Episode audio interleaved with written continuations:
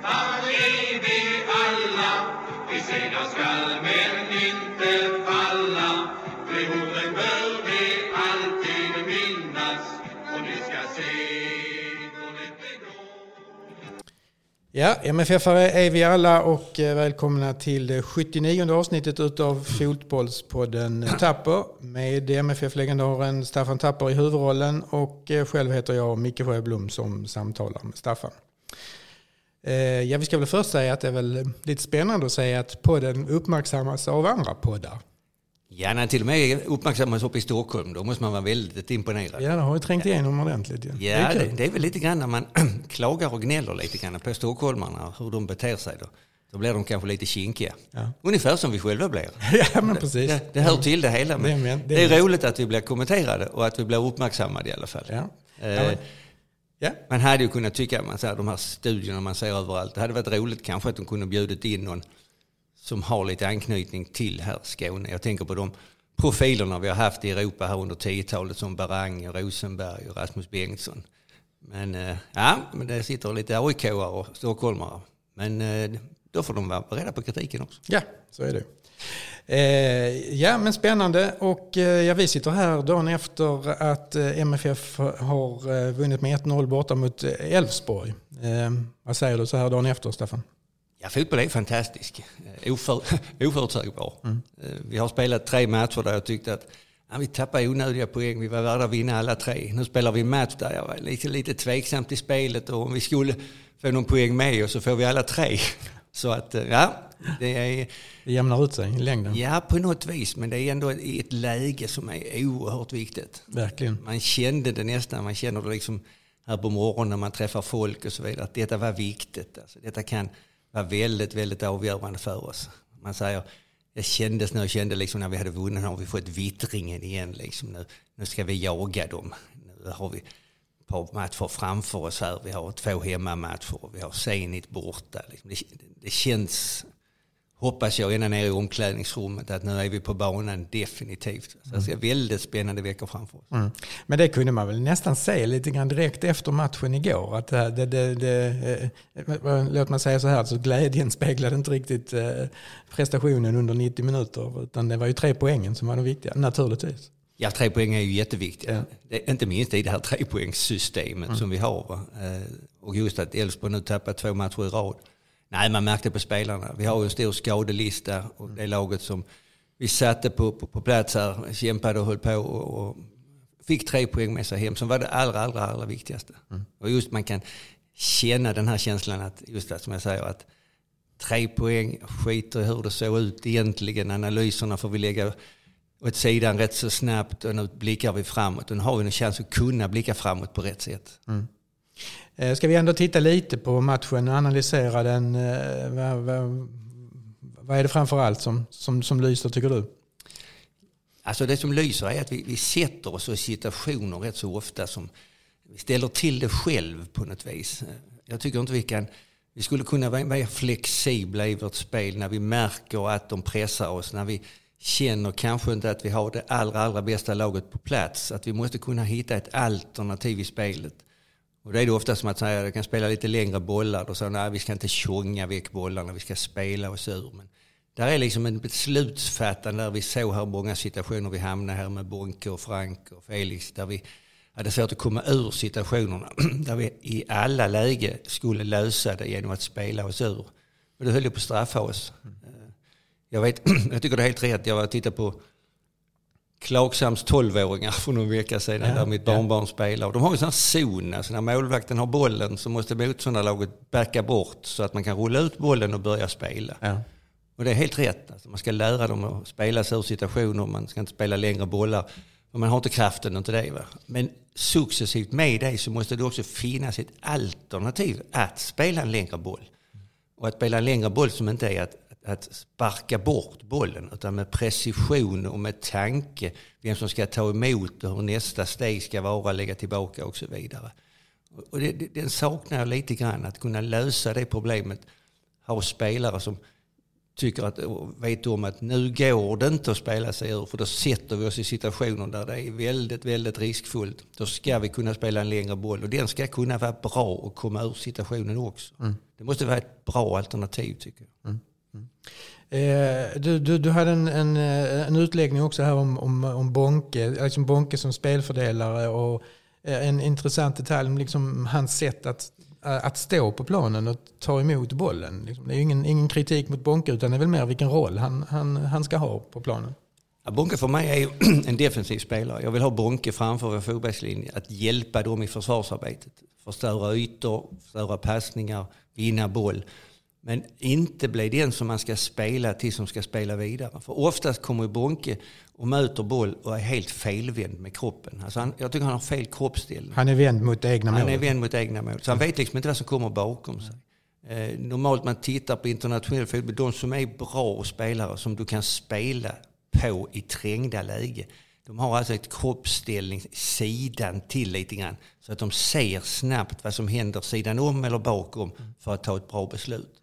Det ser man också Bonke eh, i hans, så att säga, när han får bollen. Han vänder aldrig upp. Han spelar gärna, tar boll så spelar han tillbaka okay. bollen. Mm. Och, det vet ju motståndarna om så att säga. Så att han, hotar ju aldrig framåt. Det innebär att man ska använda Bonke med hans styrka istället. Han ska vara att försvara, att förstöra, att vi återvinna boll. Men därifrån sen så kan han gärna spela bollen ja, till AC så kan han ja. bygga vidare. Ja, så mm. Det är lätt att säga va? men och det, det, är svårt för Bonke har den spelstilen. Han har haft den i hela sitt liv. Mm. Det är lätt att säga till honom, du ska göra så här. Så provar man på träningen. Men när sen matchen kommer så sitter det i honom, det ser man. Han har den kroppsställningen, han har alltid haft den och han, mm. han kommer alltid ha den också tror jag. Mm. Så det, det, är svårt att rätta till de här bitarna på honom. Mm. Istället ska man försöka som jag sa, utnyttja de styrkorna han har, kanske lite bättre. Ja, för det blev ju ganska tydligt i, i, igår hur Elfsborgs höga press mot eh, Bonke och Frans kan man väl säga framförallt. Och det, det, ja, det kunde ju ställt till ordentligt. Jag tycker inte det, det får ju inte bli en överraskning när vi har så mycket skador att ett lag som Elfsborg kommer att sätta hög press på oss. Den förväntade matchbilden måste man ha som ett alternativ i ledningen tycker jag definitivt. att Om de sätter en sån hög press på hur ska vi kunna spela oss ur? Kan vi spela oss ur så vi känner oss trygga och säkra med det. Men när de sätter så press att de sätter individen i situationer som är svåra att komma ur, då måste det finnas ett alternativ med lite längre boll. Mm. Så det måste ju inte vara någon överraskning tycker jag. Nej, nej. nej, och det är en längre boll, det är det som är, ja, det är det som är lösningen på det. Ja men det är det att då kan du spela, om de kommer upp och pressar med 4-5, kan du spela igenom dem rätt så snabbt mm. så får du absolut kontringsspel. Då måste du ha spelare som är inte bara det som ska spela längre boll. Du måste ha spelare framme som är medvetna om att de ska ta emot den, försvara den och använda den. Mm. Så att det måste finnas det alternativet också. Annars blir vi i princip bara tillbakapressade. Mm.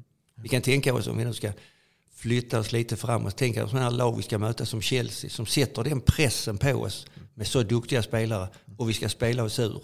Ja, då får vi problem. Mm. Ja. Um. Vi har pratat lite grann om, om eh, Erik Larsson eh, här och, och eh, Erik Larsson gentemot Bejmo. Nu fick Bejmo olyckligtvis troligtvis en ganska, en ganska tuff skada såg det ut som på, på bilderna i tv och vi fick in Erik Larsson. Vad, vad säger du om det? Otur Felix. Det ser ut som det var någon typ av ja, nyckelben. Ja, armbåge. ja, det såg illa ut. Ja, axeln på något vis. Så att, kan väl vara att är det ett brott och så vidare så är han borta en längre tid, helt klart. Va? Erik har ju varit i frysboxen av någon anledning som vi har sagt tidigare. Mm. Och när han kommer in gör han väldigt bra ifrån sig. kan vi inte komma ifrån. Han är energisk och energi. Och han, han vågar ju ta löpningar framåt på ett annat sätt också än vad Felix vågar. Och jag menar detta är ställningstagande som ledningen har tagit. Och varför kommer vi aldrig få veta troligtvis. Men det är roligt att se honom tillbaka för det är en energisk och frisk fläkt alltid tycker jag. Mm. Han har också sina problem defensivt. Han kan vara alldeles för ivrig de är rätt lika varandra i den spelstilen. Mm. Men eh, jag tycker att han är ändå en lite bättre back och bättre eh, alternativ än mm. Felix på den platsen. Mm. Ja.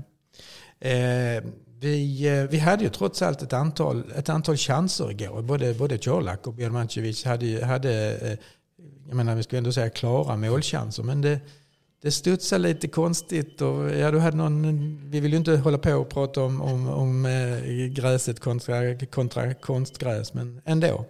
Nej, det har ju varit lite problem med avsluten även på vanligt gräs. Ja, vanligt gräs, ja, precis, det får du säga. Men någonstans kändes det som, precis som att jag såg i halvlek, då slog de mig, de vattnar så in i helsike på, på de här konstgräsplanerna. Och, eh, jag får känslan ibland att studsen inte är riktigt som den ska vara. Man ser sådana spelare som Colak och Birmancevic som normalt tekniskt en gång missar man, men man skulle missa två, tre så katastrofalt. Det, det förvånar mig.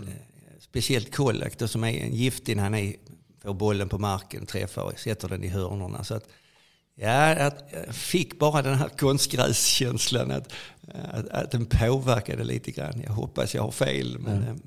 men annars måste vi vara mer kliniska när vi kommer till de bitarna, oavsett om det är konstgräs eller vanligt gräs. Att, att kunna både ta emot och, förvalta och göra mål på de chanserna. Där har vi varit lite dåliga. Samtidigt får man inte glömma heller, jag tyckte jag såg någon statistik att vi har gjort flest mål i allsvenskan. Ja, ja, nej, nej. Så att, eh, ja. ja. vi har varit inne i en sån här liten period, men just en sån här seger som blir liksom en arbetsseger. Inte en seger där vi har spelat ut laget utan vi har fått kämpa för det. Och många tycker liksom att vi hade tur eller det var orättvist. Det kan vi fullständigt skita i. För mm. att vi fick tre poäng med oss hem. Och den vittringen vi får nu, den är underbar. Ja. Eh, vi kanske ska bara avslutningsvis eh, matchen, matchen igår. Till skillnad mot då Göteborg, Norrköping och Djurgården så, så, så blev Elfsborg svagare sista tio kvarten. Som den höga pressen liksom tog ut sin, sin rätt mot, mot slutet. De orkade inte riktigt ända fram till mållinjen. Liksom. Ja, de såg, såg trötta ut i slutet. Ja. Där, där ser vi försvarsmässigt starkare ut. Vi, sen är vi vi kan lyfta upp bollen lite. Vi har de här spelarna, Ben Mansovic, som kan hålla i den lite grann och störa dem lite grann. Och det kändes inte, de hade inte den kraften att så att säga lyfta in dem i boxen till oss.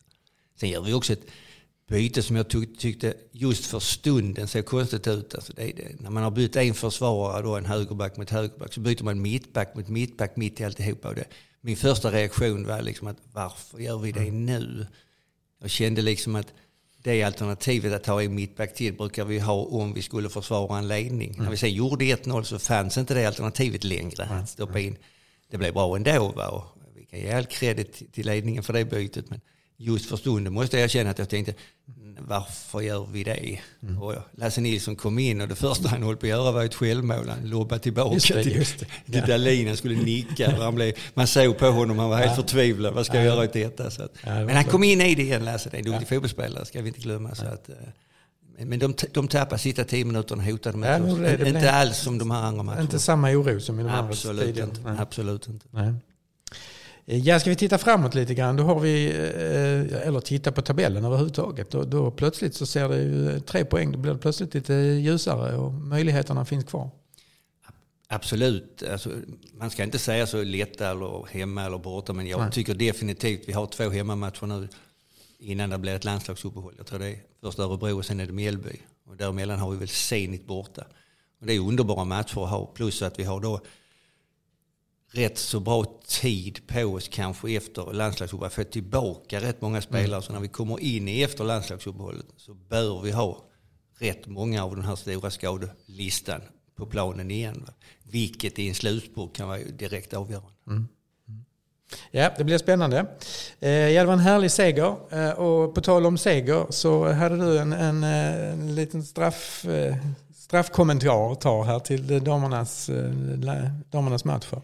Ja, man får ibland lite flashback som det heter. ja, ja. Jag börjar bli gammal nu så är jag ju fortfarande känd från straffmiss 1974. Just det. det har jag inte missat så hade jag aldrig varit känd, det har jag alltid sagt. Men jag såg ju Caroline Seger som gjorde en straff här i veckan mot Georgien i VM-kvalet. Mm. Och eh, det som gladde mig just var reaktionen från de andra spelarna. Man såg liksom hur glada de blev för, för, för Segers straff. Mm.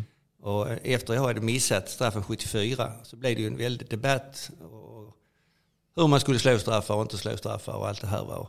Egentligen var det ingen som ville slå straffar sen efter det landslaget. Året efter när vi började säsongen så var vi nere på träningsläger i och mötte Algeriet och Tunisien och då blev det en straff. Och innan när vi pratade om det så förbundskaptenen Åby han sa att ja, är det någon som vill lägga straffen? Och det var ju ingen alls som ville lägga den. Så sa jag, ja men jag kan, jag kan lägga den, jag har ju lagt straffar förr. Ja men du, du missar ju nu, det blir ju ett jäkla liv i tidningar och press och allt. Ja, sannolikhet, jag ska missa två gånger rätt liten. Jag kan ta den.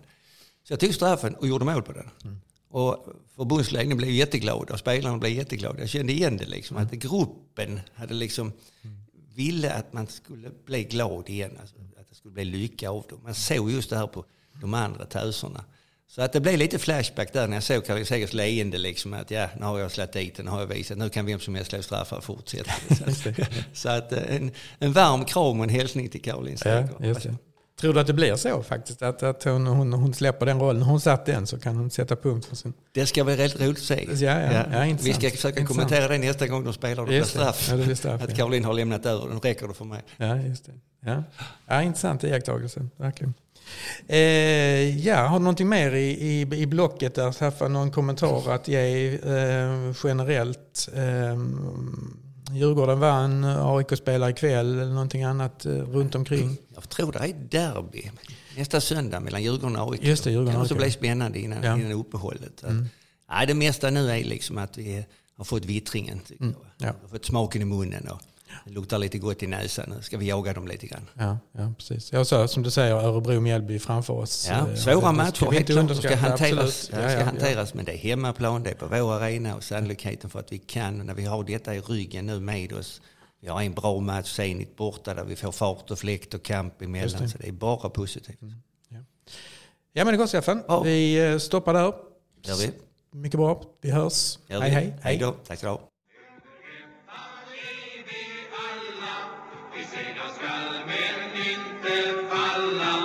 De orden bör vi alltid minnas. Och ni ska se